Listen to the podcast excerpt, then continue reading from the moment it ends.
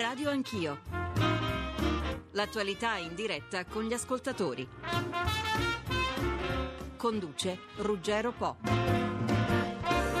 Mondiali di calcio, la festa comincia domani sera con Brasile e Croazia a San Paolo il calcio d'inizio alle 22 ora italiana, il paese ospitante se la vedrà con la Croazia, prima partita della nazionale italiana sabato notte contro l'Inghilterra. Come accade ogni quattro anni per i prossimi 30 giorni, non si parlerà di molto altro e nessuno, nemmeno i più impermeabili al gioco del calcio e ai suoi riti come sottoscritto, si salverà.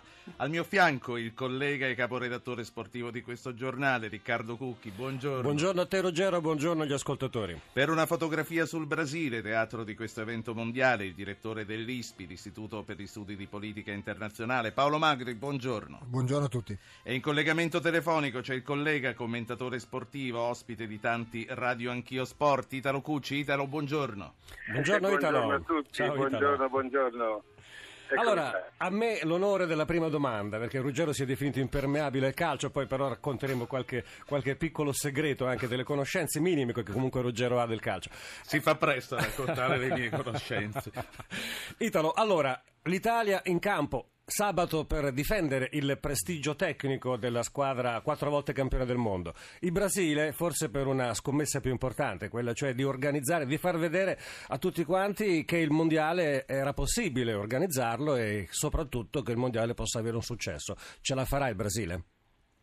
Sai, sono due pesi completamente diversi. Quello dell'Italia è un peso tecnico importante, storico, l'Inghilterra e via discorrendo, che eh, ricordo a tutti che una volta l'Inghilterra non riuscivamo mai a batterla, adesso è sempre il contrario, fortunatamente. E quello del Brasile invece è un impegno veramente straordinario. Credo che d'abitudine, Riccardo, sappiamo che cominciano le Olimpiadi, cominciano i mondiali, si dice sempre lavori indietro, ritardi di qua di là, problemi che poi scopriamo non esistere, come è successo in Sudafrica. Temo che per quello che riguarda il Brasile non, so- non siano problemi di strutture, dice lo stadio non finito, l'aeroporto ancora sono problemi sociali di una certa rilevanza, di una certa gravità che potrebbero mettere in discussione l'antico e favoloso amore che i brasiliani hanno per il pallone. L'augurio che è da fargli è proprio questo, un po' qualunquistico, ma che il pallone riesca almeno a creare una pausa, come si diceva una volta, olimpica in questa guerra sociale che continua già da molto tempo. Paolo Magri, eh, Italo Cucci eh, citava i problemi sociali. A che punto è il miracolo brasiliano? È molto avanti con delle ombre perché ci fanno parlare appunto dei problemi sociali. Molto avanti perché è un paese che ha triplicato il suo reddito solo in 15 anni, che ha triplicato il reddito medio in 15 anni, che ha portato fuori dalla povertà 28 milioni di persone. Quindi un paese che ha fatto degli enormi progressi, era un paese irrilevante, nel 50 quando c'è stato l'ultimo, l'altro mondiale ospitato in Brasile era un paese che contendeva ma a grande distanza la leadership regionale con l'Argentina, era irrilevante anche politicamente. Oggi il Brasile siede ai tavoli importanti, è nel BRICS, eh, è presente in Africa. Però, però, però, però ci sono ancora i problemi sociali. Il Brasile partiva da una situazione drammatica, eh, da una situazione di essere agli ultimi posti al mondo per quanto riguarda la disuguaglianza. Ha fatto dei passi avanti, ha ricreato un ceto medio, è oggi il 140 paese al mondo per quanto riguarda la disuguaglianza. E, e c'è un ceto medio, e veniamo a questo discorso sociale, c'è un ceto medio che è appena ritornato ceto medio e che non si accontenta dei benefici di questi anni, vuole di più. Non vuole solo uno stipendio più alto, vuole scuole, ospedali, trasporti che funzionano. Da qui arriviamo al tema delle proteste. Proteste però non arriverei a parlare di guerra sociale, eh, nel senso che ci sono proteste in, in Brasile, dobbiamo stare attenti a non enfatizzarle perché giornalisticamente, perché non siamo a Istanbul durante Gezi Park. Eh, chiedo scusa a Paolo Magri, c'è qualcosa che mi ricorda che Italo Cucci è in un aeroporto e Esatto. ci lascerà fra poco, quindi direi di ottimizzare il tempo che ci è concesso, ma vorrei, prima di dare la parola a Riccardo e a Italo, vorrei fare parlare il primo ascoltatore. Non leggo bene nel monitor, ma mi sembra che si chiami Paolo. Paolo, prego. Buona giornata a tutti. A lei. Beh, come diceva il dottor Magri, eh, io mi sarei aspettato, visto che giochiamo in Brasile, un inizio più divertente. Sicuramente i problemi eh, sociali del Brasile hanno un po' condizionato questo avvio. Eh, però volevo fare una domanda tecnica, ne approfitto della presenza di Italo Cucci e del dottor Cucchi. Eh, leggevo proprio stamattina che chi, i giocatori che hanno partecipato al campionato inglese hanno disputato qualcosa come 21 partite in più rispetto ai loro colleghi che hanno giocato per esempio nel campionato eh, italiano. Bene, volevo sapere dai due, eh, dai due citati se per caso eh, loro ritengono che questo fatto possa in qualche modo condizionare l'andamento Sì. del campionato. Grazie, Grazie, Paolo. Cominciamo dal citato numero uno, Cucci. Ma guarda, io sono felicissimo di questa domanda perché dimostra quanto noi siamo sciocchi nel piangere sulle fatiche immani dei calciatori italiani. Il famoso turnover che bisogna fare il riposino perché due di seguito non riescono, poi si gioca quel giorno, quell'altro. Cioè la dimostrazione che il calcio inglese, che è un po' nerboruto rispetto al nostro, cioè fisico e possente, che piace, fra l'altro per questo, non piange su queste che non sono disgrazie, ma evidentemente è il successo del calcio e si presenta ai mondiali senza battere eh, sul, sul tasto della stanchezza o di altro, mentre noi che ne abbiamo giocate 21 di meno, abbiamo il grosso problema dello stato fisico, la casetta nella quale devo- dobbiamo imparare a respirare per vivere bene a Manaus e via discorrendo. Bravo il nostro ascoltatore che ha colto questa differenza. Aggiungerei, se mi consenti, naturalmente condivido pienamente l'analisi di Italo, però aggiungerei due fattori. Tu hai parlato di un calcio inglese nerboruto, è sicuramente vero, molto muscolare, ma molto più corretto del nostro, un calcio nel quale il contatto fisico è meno frequente, dunque meno frequenti sono gli infortuni. E poi aggiungerei un altro elemento, un altro elemento di critica. A volte si dice che i preparatori atletici italiani non siano all'altezza di alcuni preparatori atletici europei, da qui forse anche il calo di rendimento a fine stagione di alcuni calciatori italiani. Ecco, eh, lasciatemi ricordare ai nostri ascoltatori che per intervenire il nostro numero verde 800 050001, altri parleranno questa mattina, io eh, non vi seguo sulle questioni squisitamente sportive, ma vorrei riprendere eh, la questione climatica citata da Italo Cucci e chiedergli, a lui ha citato appunto la- l'ambiente in cui si dovrà giocare a Manaus, volevo chiedergli, secondo le varie città dove si giocherà, quali saranno eh, gli inconvenienti più gravi per chi si troverà là a disputare le partite. Italo. Ah, beh, eh, tranquillamente partendo da Manaus perché tutto nasce lì. Io credo che molti dei nostri ascoltatori abbiano visto un famoso film Fitzcarraldo che raccontava questa avventurosa nascita di un teatro alla scala nel cuore dell'Amazzonia. Beh, siamo in una pagina di romanzo, ma anche per quello che riguarda le condizioni climatiche, eccetera. Però non, non possono essere queste le, le- le- le- riserve che uno può fare, dice andiamo ai mondiali, cominciamo così. Io ricordo Messico, due volte Messico, Messico era una cosa veramente importante dal punto di vista climatico, atmosferico, perché si saliva a, a Puebla, ricordo che già molti colleghi all'ultimo mondiale messicano se ne tornarono a casa dopo un giorno perché non reggevano quelle situazioni. Credo che il Brasile abbia, siccome è un continente, non è un paesotto, abbia diverse eh, situazioni atmosferiche, ambientali, eccetera, a seconda di dove si va a giocare e questo è uno dei fondamenti del mondiale. Il mondiale è un'avventura che va affrontata con serenità, preparati bene, ma anche qui senza avere terrore del caldo di lì o della pioggia di là o dei rumori di su. Ecco, questo è il punto di vista di uno che di mondiali ne ha fatti dieci e ha visto tutto il mondo e queste cose le ha sempre subite ma anche vissute. Qual è stato il mondiale che ti è rimasto nel cuore, Italo, in questi 40 anni? Beh, dal punto di vista del- dell'amore per la passione Spagna 82, ma dal punto di vista del giornalista che va per il mondo Argentina 78 con un inizio folgorante e le lacrime, le lacrime, le lacrime della piazza dove si riunivano le madri. Quello giornalisticamente è stato il mondiale che mi ha, che mi è rimasto nel cuore e al quale sto dedicando un libro per tra Anche, parentesi. anche perché va ricordato che gli anni peggiori dell'Argentina, quelli della guerra sporca, furono quelli che andarono dal 76 al 78, Certo, quindi eravate veramente nel, nel centro del, del- del dramma e della tragedia.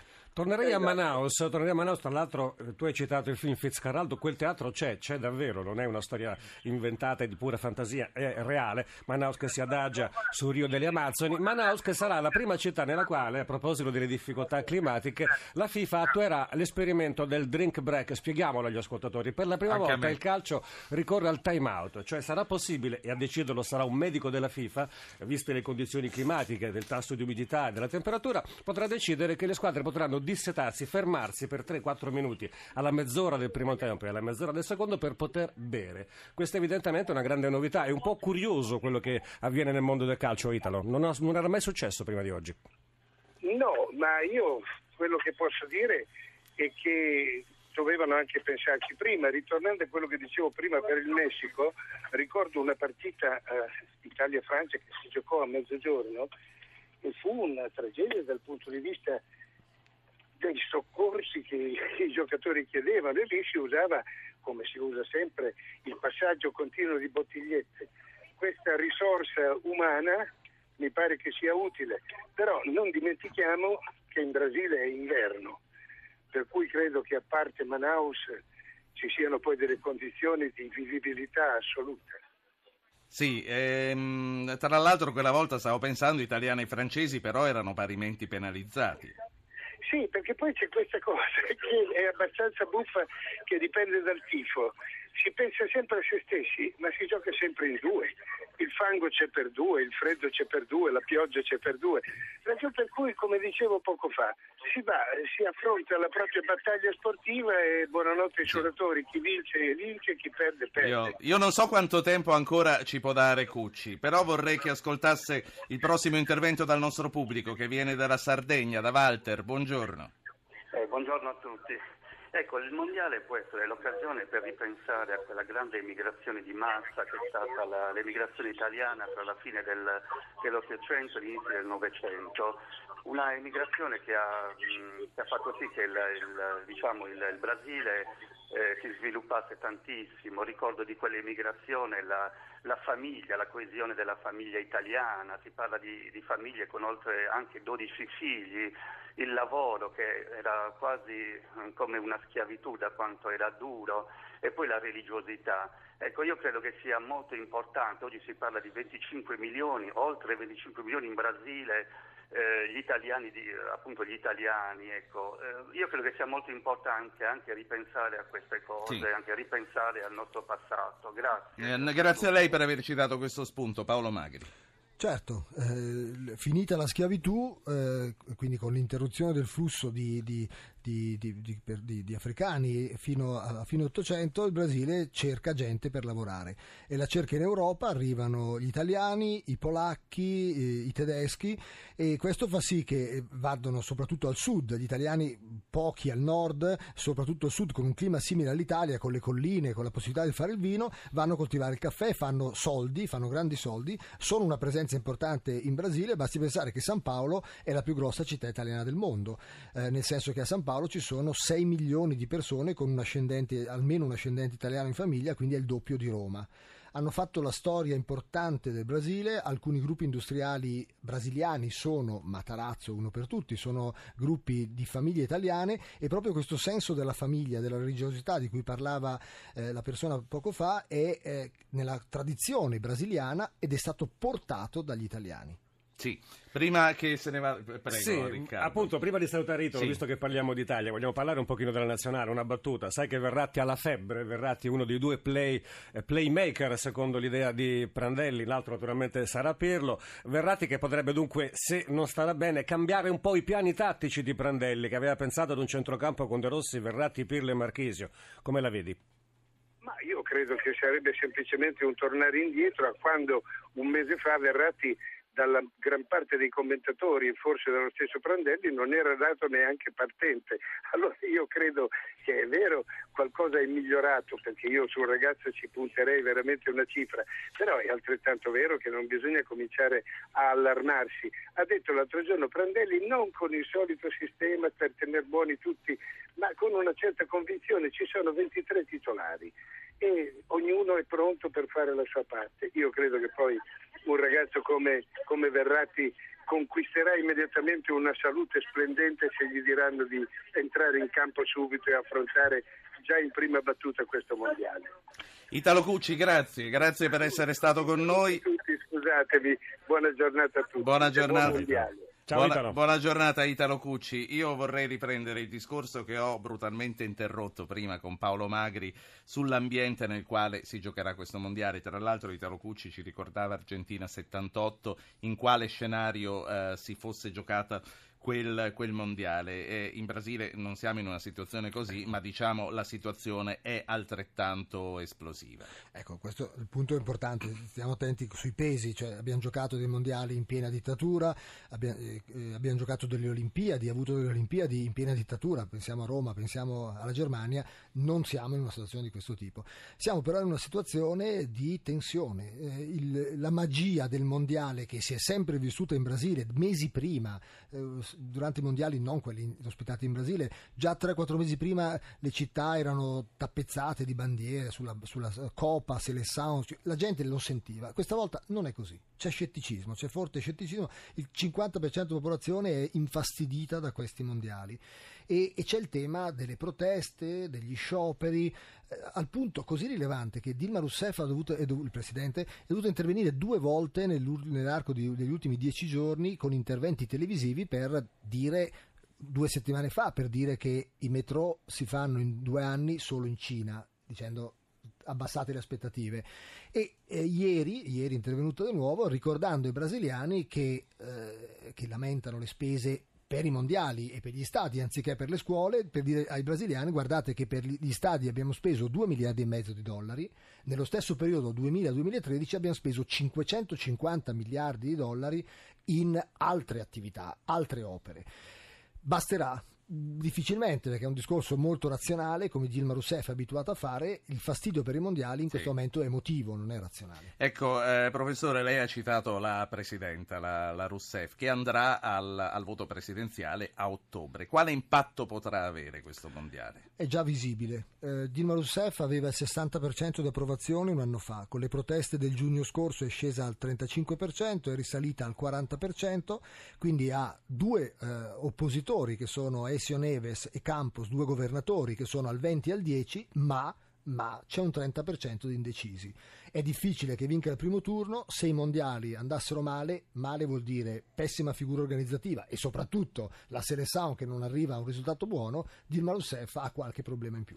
Saluto eh, Gina De Acevedo Marques, collega giornalista di Globo News, rete brasiliana. Buongiorno Gina.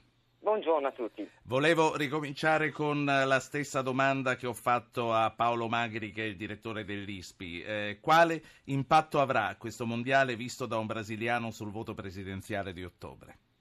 Avrà un fortissimo impatto, ma lui già molto bene proprio che il consenso di Dilma Rousseff è, è, sta, sta cadendo, sta calando e poi questo potrà influire esattamente nella questione degli indecisi, non è solo la questione del mondiale che ha ingrandito le insoddisfazioni, sono emerse diverse, eh, diverse non vorrei usare la parola lamentele, però diverse rivendicazioni di diverse categorie sociali, perciò mh, questo potrà influire moltissimo sulle elezioni presidenziali.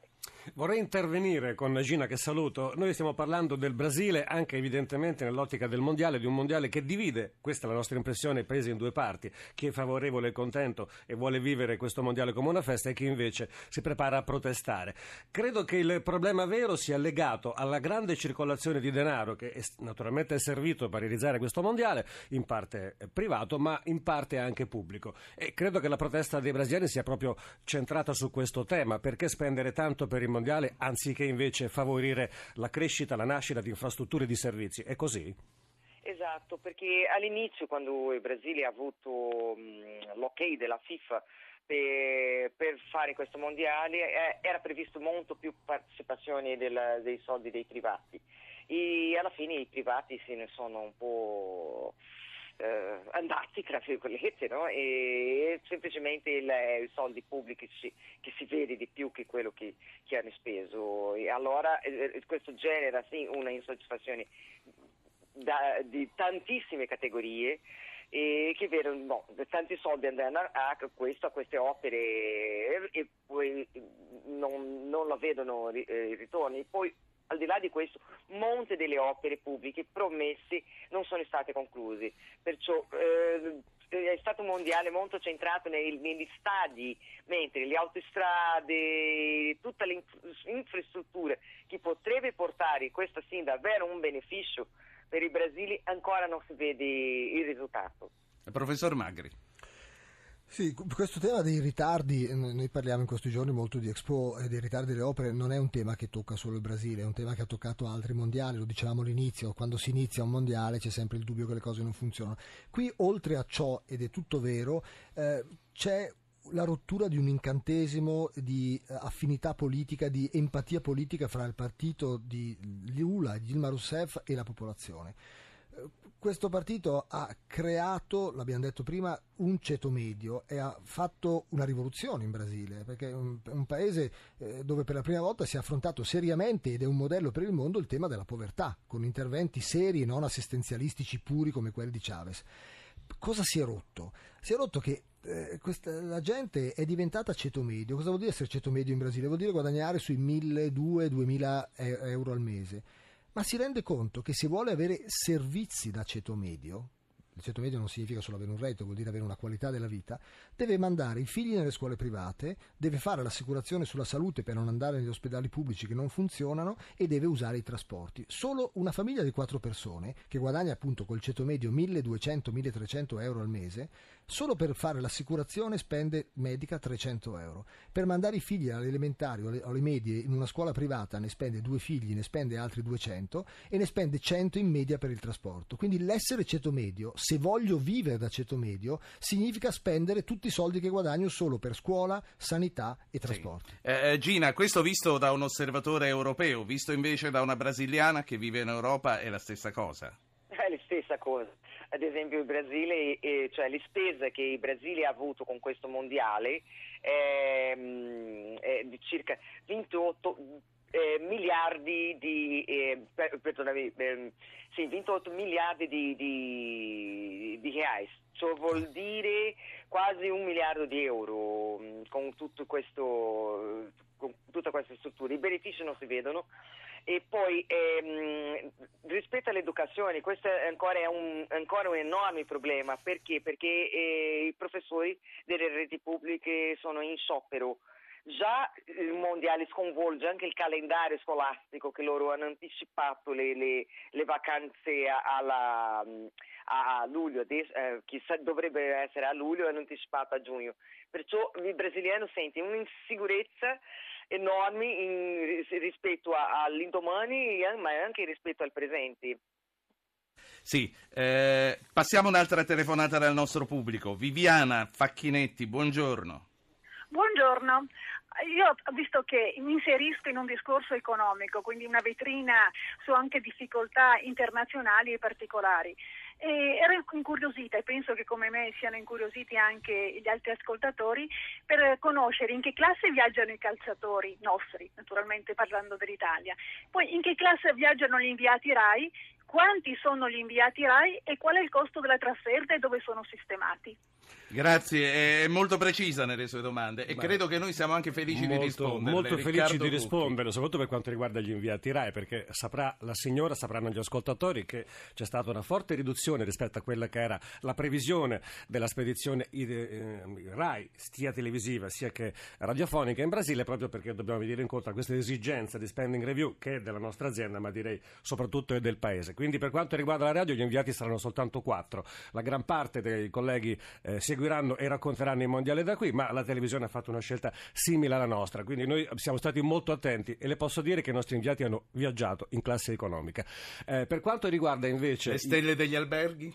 Tre stelle, tre stelle, massimo quattro, ma in poche occasioni, in poche circostanze, quindi è stata veramente eh, un'impresa da parte nostra eh, e l'abbiamo fatto con grande, con grande, serietà e con grande impegno, quella di contenere al massimo i costi eh, dell'impresa giornalistica di raccontare il mondiale eh, del Brasile sia alla radio che alla televisione. Quindi da questo punto di vista siamo stati servizio pubblico in tutto e per tutto. E mi, invece pare, mi pare importante le squadre si mettono altrettanto come noi una mano sul cuore e tengono chiuso il portafoglio. Diciamo però una cosa per onestà, eh, le squadre di calcio, la nostra nazionale ma anche le altre, si autofinanziano perché questo mondiale porterà nelle casse delle società, delle squadre per meglio dire, delle federazioni che partecipano a questo mondiale la cifra più alta della storia. Eh, la squadra che vincerà il mondiale si porterà a casa 27 milioni di euro. Eh, sembrano cifre enormi, ma sono cifre che vengono ricavate dal fatturato, diciamo così, e dai, eh, ovviamente dei, dai denari che le singole federazioni riescono a ricavare. Il mondiale è un business, eh, il Brasile, l'Italia sono marchi vincenti sul piano pubblicitario, sul piano delle immagini. Le federazioni hanno a disposizione, tutte le federazioni, un budget dal quale evidentemente attingere per organizzare il mondiale e di conseguenza diciamo sono autonome da questo punto di vista, non pesano più di tanto sulle casse pubbliche. Qualche domanda da aggiungere, signora Viviana? Non c'è più. Allora, eh, noi sono le 9.30, pausa pubblicitaria, eh, riprenderemo con i nostri ospiti in studio, con la collega brasiliana e ci sarà anche la nostra inviata a Rio de Janeiro. Rimanete con noi.